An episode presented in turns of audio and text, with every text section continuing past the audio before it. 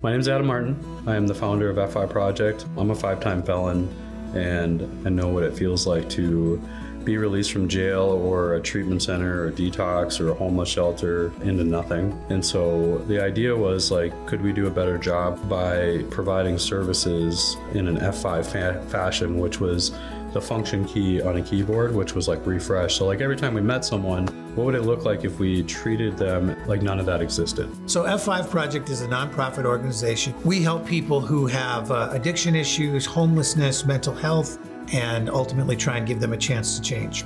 I had seen some trends happening with peer support where people with like real lived experience, they were going back to where they came from and they were helping people out of those situations. There's no better way to get over the stuff that happened to you in your past than to go and help people who are currently experiencing it. Hi, Cody. All right. Well, thank you everyone for having me here. Uh, as Adam said, my name is Cody and I am an alcoholic. Uh, just so you know, just kind of, I always give qualifiers whenever I'm speaking so you know that I'm doing the deal as far as I'm concerned. You know, uh, I'm an alcoholic. Uh, I've been sober since the 30th of January 2005. Uh, I have a home group. Uh, it's the Northern Plains Group. I have a sponsor. His name's Tom H. Uh, he lives up in Grand Forks. My sponsor has a sponsor. My sponsor sponsor has a sponsor. I know him. So on and so forth. Which, when we get into my story, why sponsorship is so important, I'll explain that. Uh, I don't speak for any institution, AA, or anything. So when I'm up here talking, it is my experience. It's my story. It's what I've done. So don't think that, you know, because I've heard some really interesting speakers before where it's like, well, maybe not so much what you have, I want, you know, but so I just want to throw that out there. So don't kind of, don't want that, anything I say to accidentally paint AA with a negative brush. Um, and yeah, and so I'm a drunk.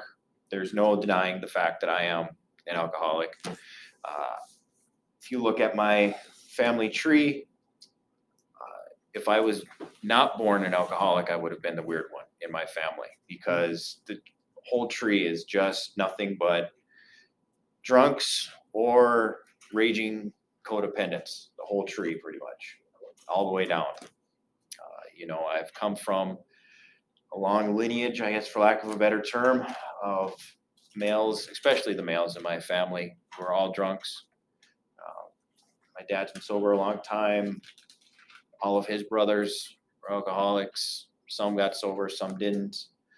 I, I had a brother who was, you know, flipped to the mom side. My mom isn't, but her dad, my grandpa was, all of his siblings is parents, so my great grandparents, just it's everywhere. Um, when I say that's a, that's can be important, it cannot be important because I've also met people in this program who come from families where there's no one, where they're just like this anomaly of alcoholism that sprouts. So uh, I knew from an early age that I was off. Uh, and what I mean by that is I never felt like I synced in or meshed in with the universe. Like just life itself.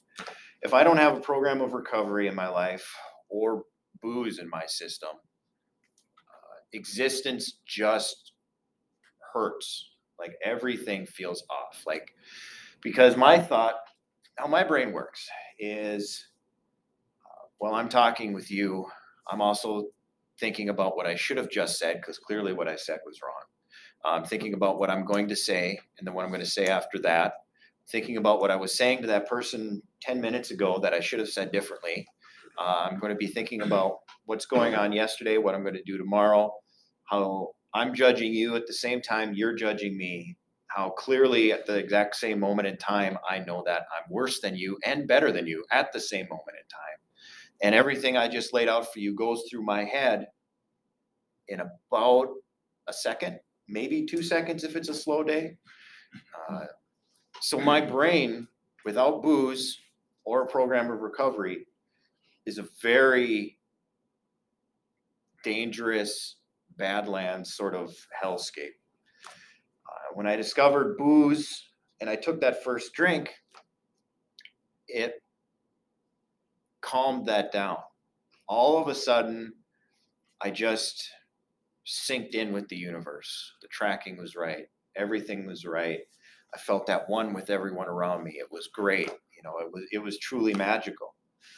You know, and the problem is though, for me, when I start drinking, usually around the third drink, sometimes it can happen right away, sometimes it's a little later, but a good rough average is around the third drink, I physically crave alcohol. Like I physically need alcohol uh, at the same level that I need a breath of oxygen. Uh, the best way I can describe it is if you've ever been swimming and you're underwater for like that one or two seconds too long and you get that like primal urge to get air and you have to break the surface to get air. And when you do, you break through and you take that first deep breath of air. That's what I feel when alcohol has started reacting to my system. That same primal craving for booze is that same level as the need for oxygen. And that release that I get when I get it is that same level of that wonderful life inhaling breath, really. The problem is, is I just get thirstier and thirstier and thirstier because it's a craving that can never it's never satisfied by taking more but it always tells me that more will satisfy it you know i'm the type of person even to this day i'm the type of person you know that let's say i'm reading a bottle of tylenol and it says take two every four to six hours my brain inverts those numbers and goes i should take four to six every two hours mm-hmm. just because if this does the X, then clearly more in a shorter time period will do something else. And obviously that's what I need. So I found booze, what was I, 16 when I drank for the first time. And I mean, before that, to get out of myself, I mean, seventh grade art class at, was at Agassiz at the time. You know, I was a kid in the corner in art class huffing glue because I realized, oh, this makes me feel better. You know, uh, so booze is my main problem. I identify as an alcoholic, but uh, as we like to say, I can use anything alcoholically, whether it's uh, relationships, money, job, you, you, name anything that makes me feel good. Uh, I'll find a way to manipulate it, use it to get out of myself. So I drank from when I was, yeah, 16 to 23. Um, it was hard for me as a kid when I was still living at home to drink because I grew up in a house that was, uh, as I said, my dad has he hasn't drank since before I was born. Um, and what's cool is, besides the fact that this treatment center is started by people that I know and I care about greatly, the name of this place, the Ridge. My dad grew up in the Golden Ridge neighborhood, just literally just down. If you just go down Seventh, just before the the coulee or whatever right there on Seventh was his house he grew up in, and at that time, it was the absolute wrong side of town to grow up on. It was a very low class, blue collar sort of world that he grew up in, and that's sort of the environment that I grew up in, where uh, it's just there was no talking about feelings or how's your day or things like that. It was you do what you need to do if you don't, the one acceptable emotion, anger, is going to come out. Uh, so you better get your stuff done that you need to get done. So growing up with that, I didn't have a lot of opportunities because my dad told me at a very early age, he goes, if you're ever stupid enough to get caught thrown into jail, don't call me because I will work with the police to make sure that you stay in jail longer. Like that's the environment I grew up in. Like it was very clear that if I ever got caught or in trouble, he would make it his mission to make it even worse for me. So finally, I moved out. It was great. You know, I was free. I could drink. Uh, I was uh, going to NDSU. Uh, I hid out in college for a really long time uh, just because it's a great way to avoid the real world. Uh, I decided in 2003 that clearly those people around me that I was drinking with, they were the problem. So I needed to do a geographical. And for me, I do nothing halfway. If I do anything, it's it's all in, 100%, doing it all the way. So 2003, I moved to Spain for three months, and it was scary how easy it was to go to the financial aid office at NDSU and just be like, I need money. And they're like, okay. And all of a sudden, just poof, student loans found wound up in my bank account, and yeah, I drank. I just burned through so much money just drinking because I discovered that no matter where I go, I'm there and I'm the problem. That is a bitch to discover when you're 21 years old that it doesn't matter who you're around. So kept drinking. My last year of drinking, every time I went out, yeah, every time I went out my last year of drinking, I think maybe once, maybe, uh, it was blackout. Like it wasn't a matter of if I was going to blackout. It became a game of let's see how we can push the blackout later into the night. Because uh, it wasn't uncommon to enter the world of blackout around 9 p.m. and wake up the next morning somewhere. You know, uh, always enjoyed, I don't want to say enjoyed, found it interesting of waking up out of a blackout and playing the game of where the hell's my car this morning. Uh, kind of hoped it wouldn't be in my garage in my apartment because that means that I drove just annihilatedly drunk, but it wound up there a lot of the times, trying to piece together what I did the night before. You know, and then till finally in January of 05, you know, I just turned 23. Things like my eyes, when I would look in the mirror, my eyes were starting to not look white anymore. There was sort of funky yellowish, grayish thing going on. Uh, I was popping Pepto Bismol like Tic Tacs because my insides, just from the amount of booze I was putting in, were just I could just feel wrecked on the inside. So Pepto Bismol was a regular. Uh, end of the January 05, I was like, you know, clearly, again, even though I hadn't learned my lesson, it's got to be the people I'm around. So I'm like, you know, maybe I just need to get out of town for the weekend, go down to the cities. My buddy lived down, and his girlfriend, now wife, lived down there. Drink around them. That'll somehow be different. The last drink I ever remember drinking, I'm sure it wasn't my last, but the last one I ever remember drinking was served in a fishbowl at some bar in downtown Minneapolis. Usually that's designed for a group of people. That was just mine and I wasn't sharing. And it was finally like I was just happy that they gave me a drink that was the appropriate size. And that's when I entered the blackout for the evening. I came to the next morning, floor my buddy's apartment. Uh, I couldn't walk because I was so dehydrated. My legs were cramped up, so I couldn't move my legs. So I army crawled down the hallway to the bathroom, puked up blood. Uh, my knuckles were just, I punched something or someone or someone that I don't know, but my knuckles were all beat up and crusted with blood and scraped. So something happened. Uh, and I just knew that something had to change. You know, like if I just, the big book in AA describes them as kind of moments of clarity.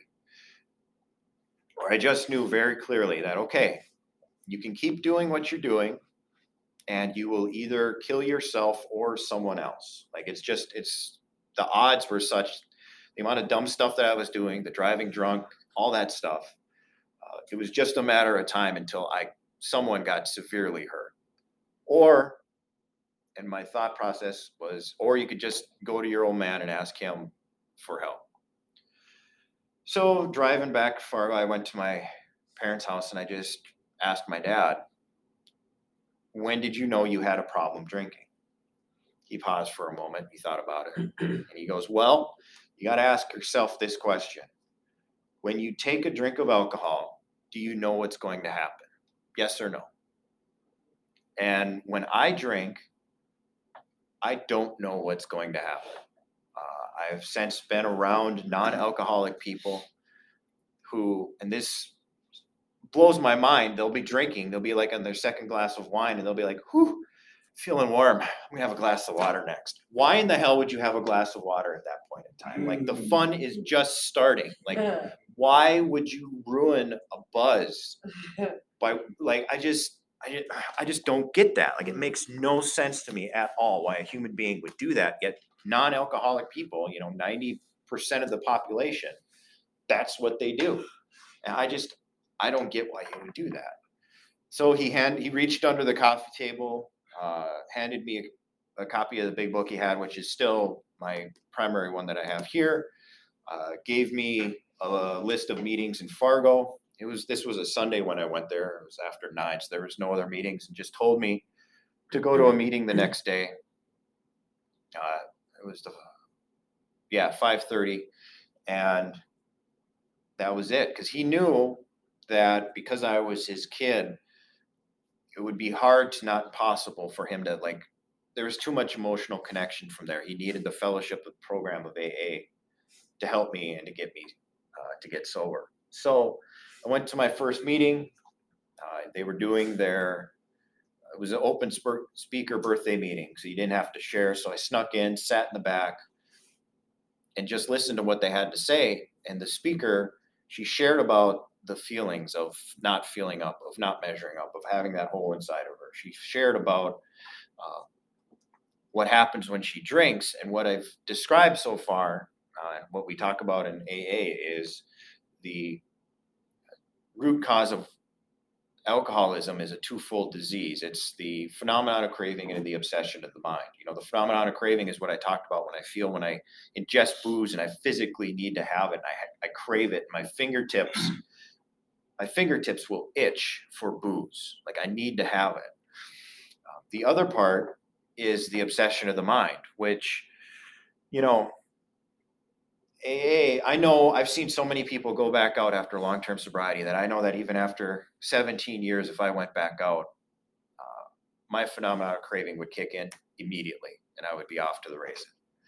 So, what the program of recovery does is it gets rid of the obsession of the mind. It doesn't allow me to take that first drink.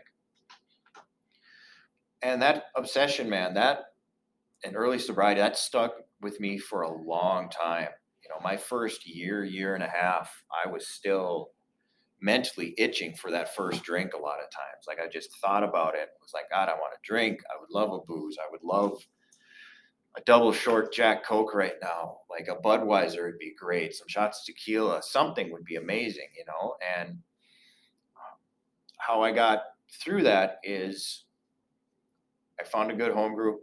I got a sponsor who took me through the 12 steps and I just I kept going to meetings. I mean, in early sobriety, I think in my first year, year and a half of sobriety, I was averaging five to nine meetings a week, just because you know you have to relearn.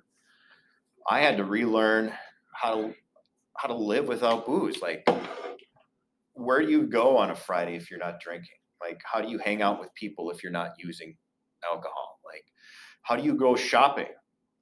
Grocery shopping because my first stop was always my apartment was by Happy Harry's on 45th Street.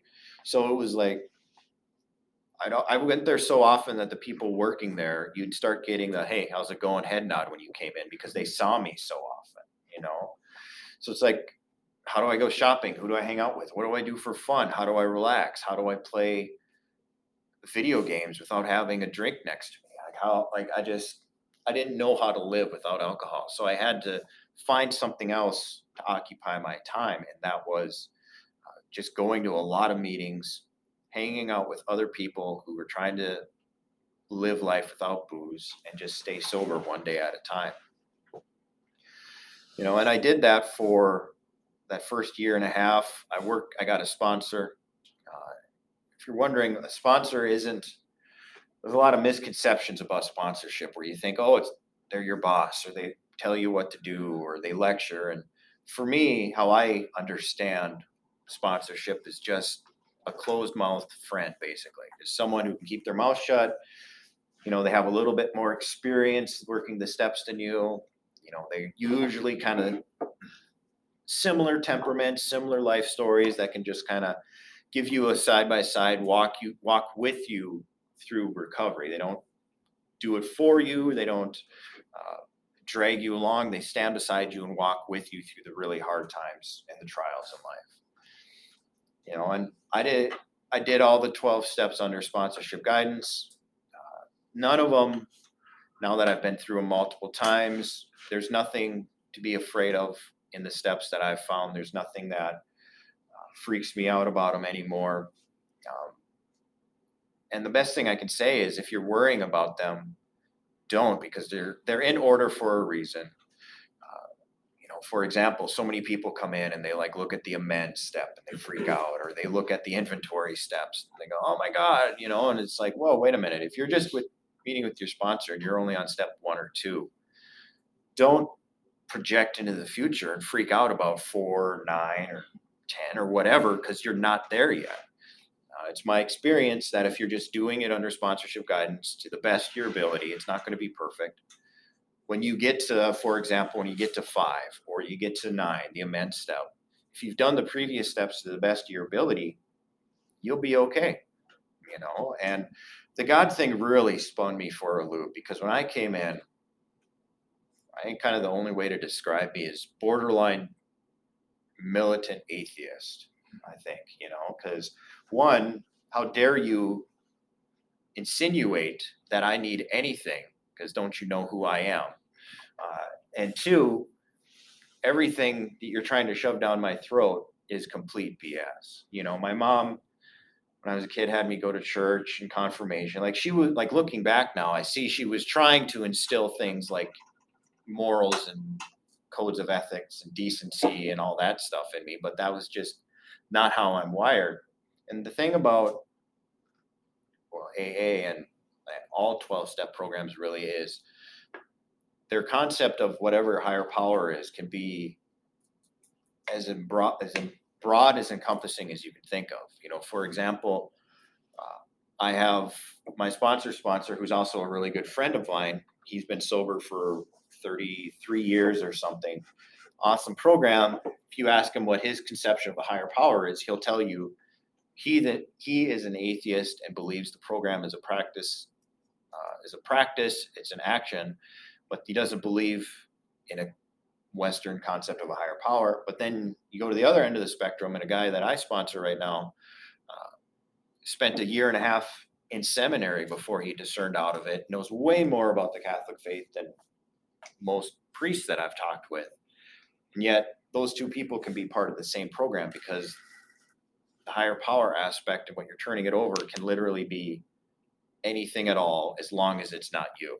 You know, that's and for me, I can speak from my experience. That's the hiccup is it's not me. I have to get it out of myself. You know. So I was living life on life's terms. You know, I sobered up here in Fargo. Uh, I moved to Grand Forks at about seven and a half years of sobriety. I moved up there because part of my, as I said, I can get addicted to anything. I was addicted. This is weird as shit, but I was addicted to basically hiding from the real world in college, essentially for a long time. Uh, moved up to Grand Forks for more schooling. Uh, burned out of that after three more years.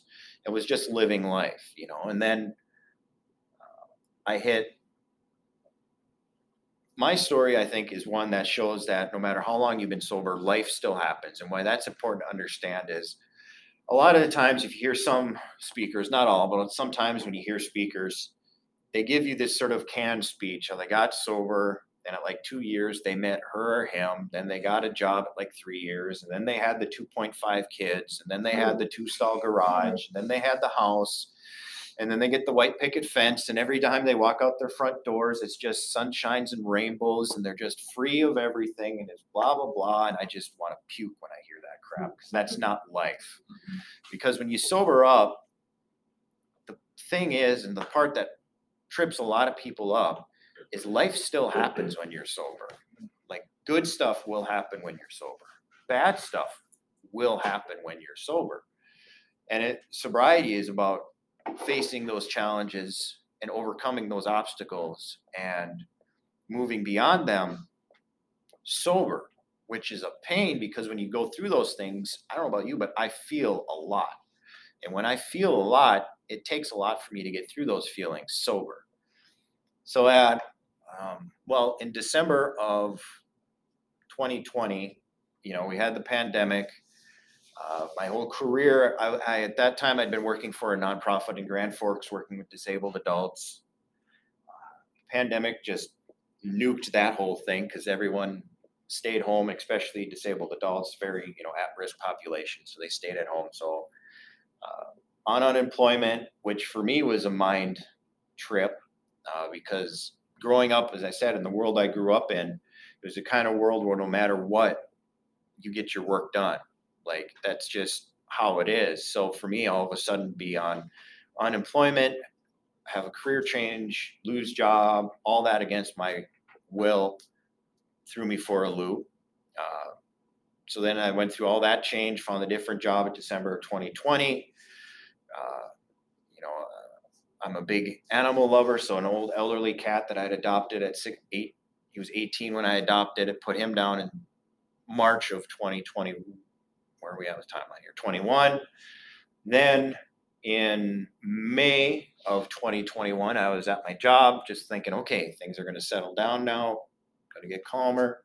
Uh, my phone rings and it says mom's cell, which is odd because my mom, you know, she's, I kind of call her kind of a wannabe millennial with her texting, texting and her smartphone and stuff. So she texts me all the time, but rarely calls me during the day.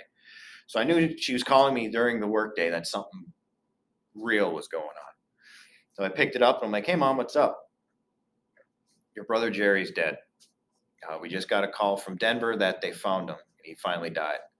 Uh, to give you a little background, uh, my brother was 13 years older than me, and whether there was the age difference, he was from my dad's first marriage. Uh, he was the type of person that knew he was an alcoholic and kept drinking anyway. He was there's this sort of myth that exists out there that if alcoholics could just be strong willed enough or stubborn enough or make up their mind enough or tough enough that they could somehow stay sober. And I'll tell you right now that my brother Jerry, if that was true, he would still be alive because he was the type of person where he blew his knee out one time and over the phone we're like you should go to the doctor. His response was screw that. People were blowing knees out before doctors. I don't need a doctor. So he just pushed through it. Um, he was walking his bike through a park one time and four guys said hey give us your bike. Well no one told him what to do so they broke a skateboard over his head and he woke up in the hospital bleeding out of his ear.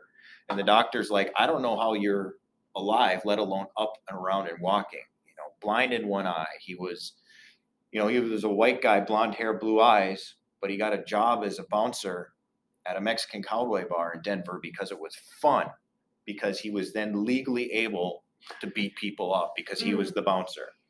Like, this was the type of person that he was. And alcoholism killed him. You know, um, the best, I mean, the great obsession and what a lot of drunks try and do is the one thing that I've seen alcoholics go back out is they somehow convince themselves that they can do it this time, that it'll be different this time, that they can control it this time.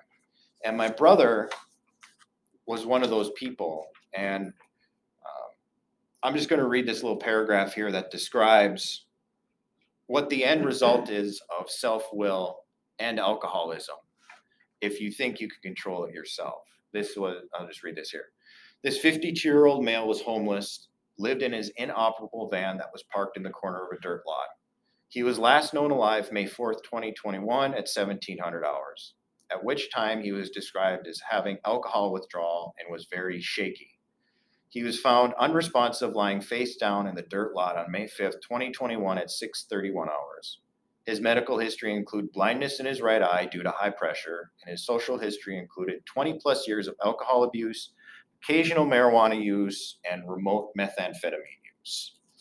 Um, that is the circumstances of death for my brother's autopsy report, and uh, contributing factor was ethanol withdrawal. Basically, he was in the routine where he would be homeless, living in a dirt lot with his inoperable van just getting drunk all the time. And then he would sober up by himself, spin dry alone to get into a facility somewhere for a few weeks to get a roof over his head, get some three meals a day, basically build up enough strength. Then he would go back to it. That was his cycle. That's what he did.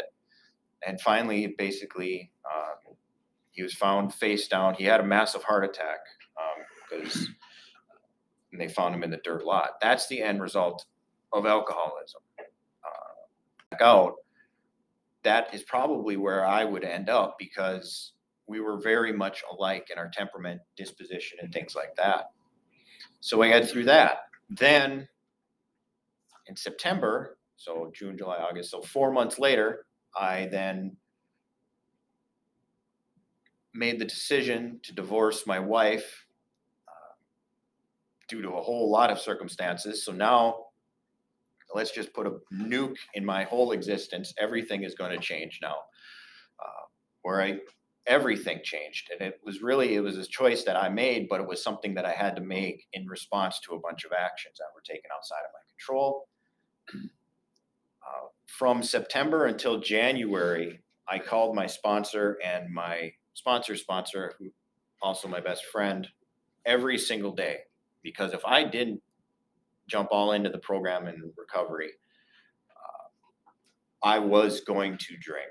Like just when you have that much emotion, that much stuff going on, that much life going on, the emotions are so intense for me that I don't know how to react without either a strong drink in my hand or a strong program. Like I, that's just where I'm at. So I made it through that, through being super involved in the program, working with a whole bunch of other guys, work, going to meetings. Uh, my home group in Grand Forks met on Tuesdays, Thursdays, and Sundays, and I went every Tuesday, Thursday, and Sunday, and just got honest about what was going on. You know, here I was at 16 years of sobriety, and there was a few times I went to a meeting, and I just cried at a meeting because shit, I just needed to cry. Like there's just days where it's like I just need to go to a meeting, puke on the table, what's going on, cry. And the wonderful thing about the program is no one judged you or, or judged me around that table because they knew what I was going through and that it was fine. You know, life was going good. Uh, I went on, uh, uh, you know, because I'd been smart and because I'm partially a cheap ass, I was able to go on a great vacation in January that year because of living the program in my life. So I was like, okay, things will be calm. We'll get through this. Then in March of 22, yeah, so March of this year, a member of our home group, uh, who's kind of like the elder statesman of the group, he just hit his 50 year sobriety birthday, shot me a text and one day and goes, hey, I don't know if you've heard, uh, but Jason died. Jason was a guy that I sponsored. So I called up my buddy and was like, "Hey, what the heck going on?" Uh, and apparently, Jason Jason had moved from Fargo to Fargo from Grand Forks. Uh, he wasn't going to meetings. He wasn't doing anything. I was trying to at least throw out the lifeline every now and again through text. About two weeks before that, he'd stop responding. So, best case scenario, I hope that he'd just been drinking. Uh, but finally, I guess his demons got the best of him uh, and he killed himself because he just couldn't get honest with himself, you know. So that was a trip, and I was and him. He's had this. His cycle was he'd be sober for a while, get drunk, and then go to treatment. Say that he just needs to focus on his mental health, and that was it. Didn't work the steps, didn't work a program, didn't do anything, uh, and finally they got the better of him. You know, so I, I sort of lay out this cluster of like a 15 month time period to show that you can get through anything in sobriety. Uh, it'll happen at any stage in your sobriety. Life is still going to happen no matter what. Like it's it's going to happen. Uh, but you can get through it principled without hurting people, working a program, and in a way that allows it so you don't have to cause any more damage in your life you know, because uh, I did that through all of that and miracle made it through my divorce without having to make any huge amends to anyone. And then life changed through another curve, a fun curveball this time, where an opportunity arose for me to get a job down here at F5 and working with Adam. I was like, all right, universe, that's what you want. Here we go. You know, so once again, made the move, made the change, you know, and this is uh, where I'm at. And the thing is about sobriety is if you screw up, it's okay. Uh, I've screwed up many times in sobriety. I've just, uh, when I was about a year and a half to two years sober, I was probably one of the orneriest, driest drunks you've ever met, where the only thing I was doing right was going to meetings. Everything else was a dumpster fire in my life, but I was still going to meetings. And as we like to say in AA, is uh, we don't shoot our wounded. You know, it doesn't matter how much you might have screwed up, how much you're hurting. If you've gone back out as 15 times and come back 16, uh, AA will still always be there and care for you and help help you through that stuff in your life. You know, uh, but today, you know, I know that if I was to drink, part of the reason why I stay sometimes when I'm like in a dark moment is I don't know if my ego would allow me to come back. I really don't. I honestly don't. I know I have an infinite number of drunks in me. I mean, I'm an alcoholic. Drinking for me is like swimming for a fish. It's my natural state and condition.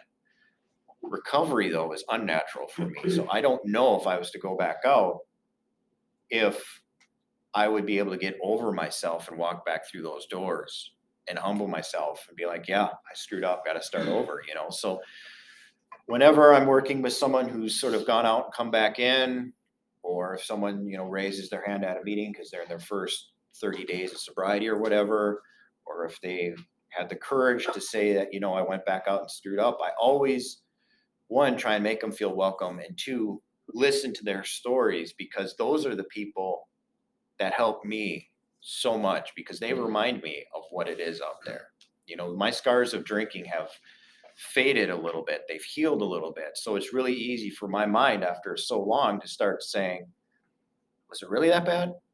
Maybe, you know, 23, you were overreacting. I mean, come on, you're only 23, you know, like uh, maybe it'll be different this. All these just BS stories, you know. So hearing the people when they come back in helps me stay sober and helps me uh, stay where I'm at in my sobriety.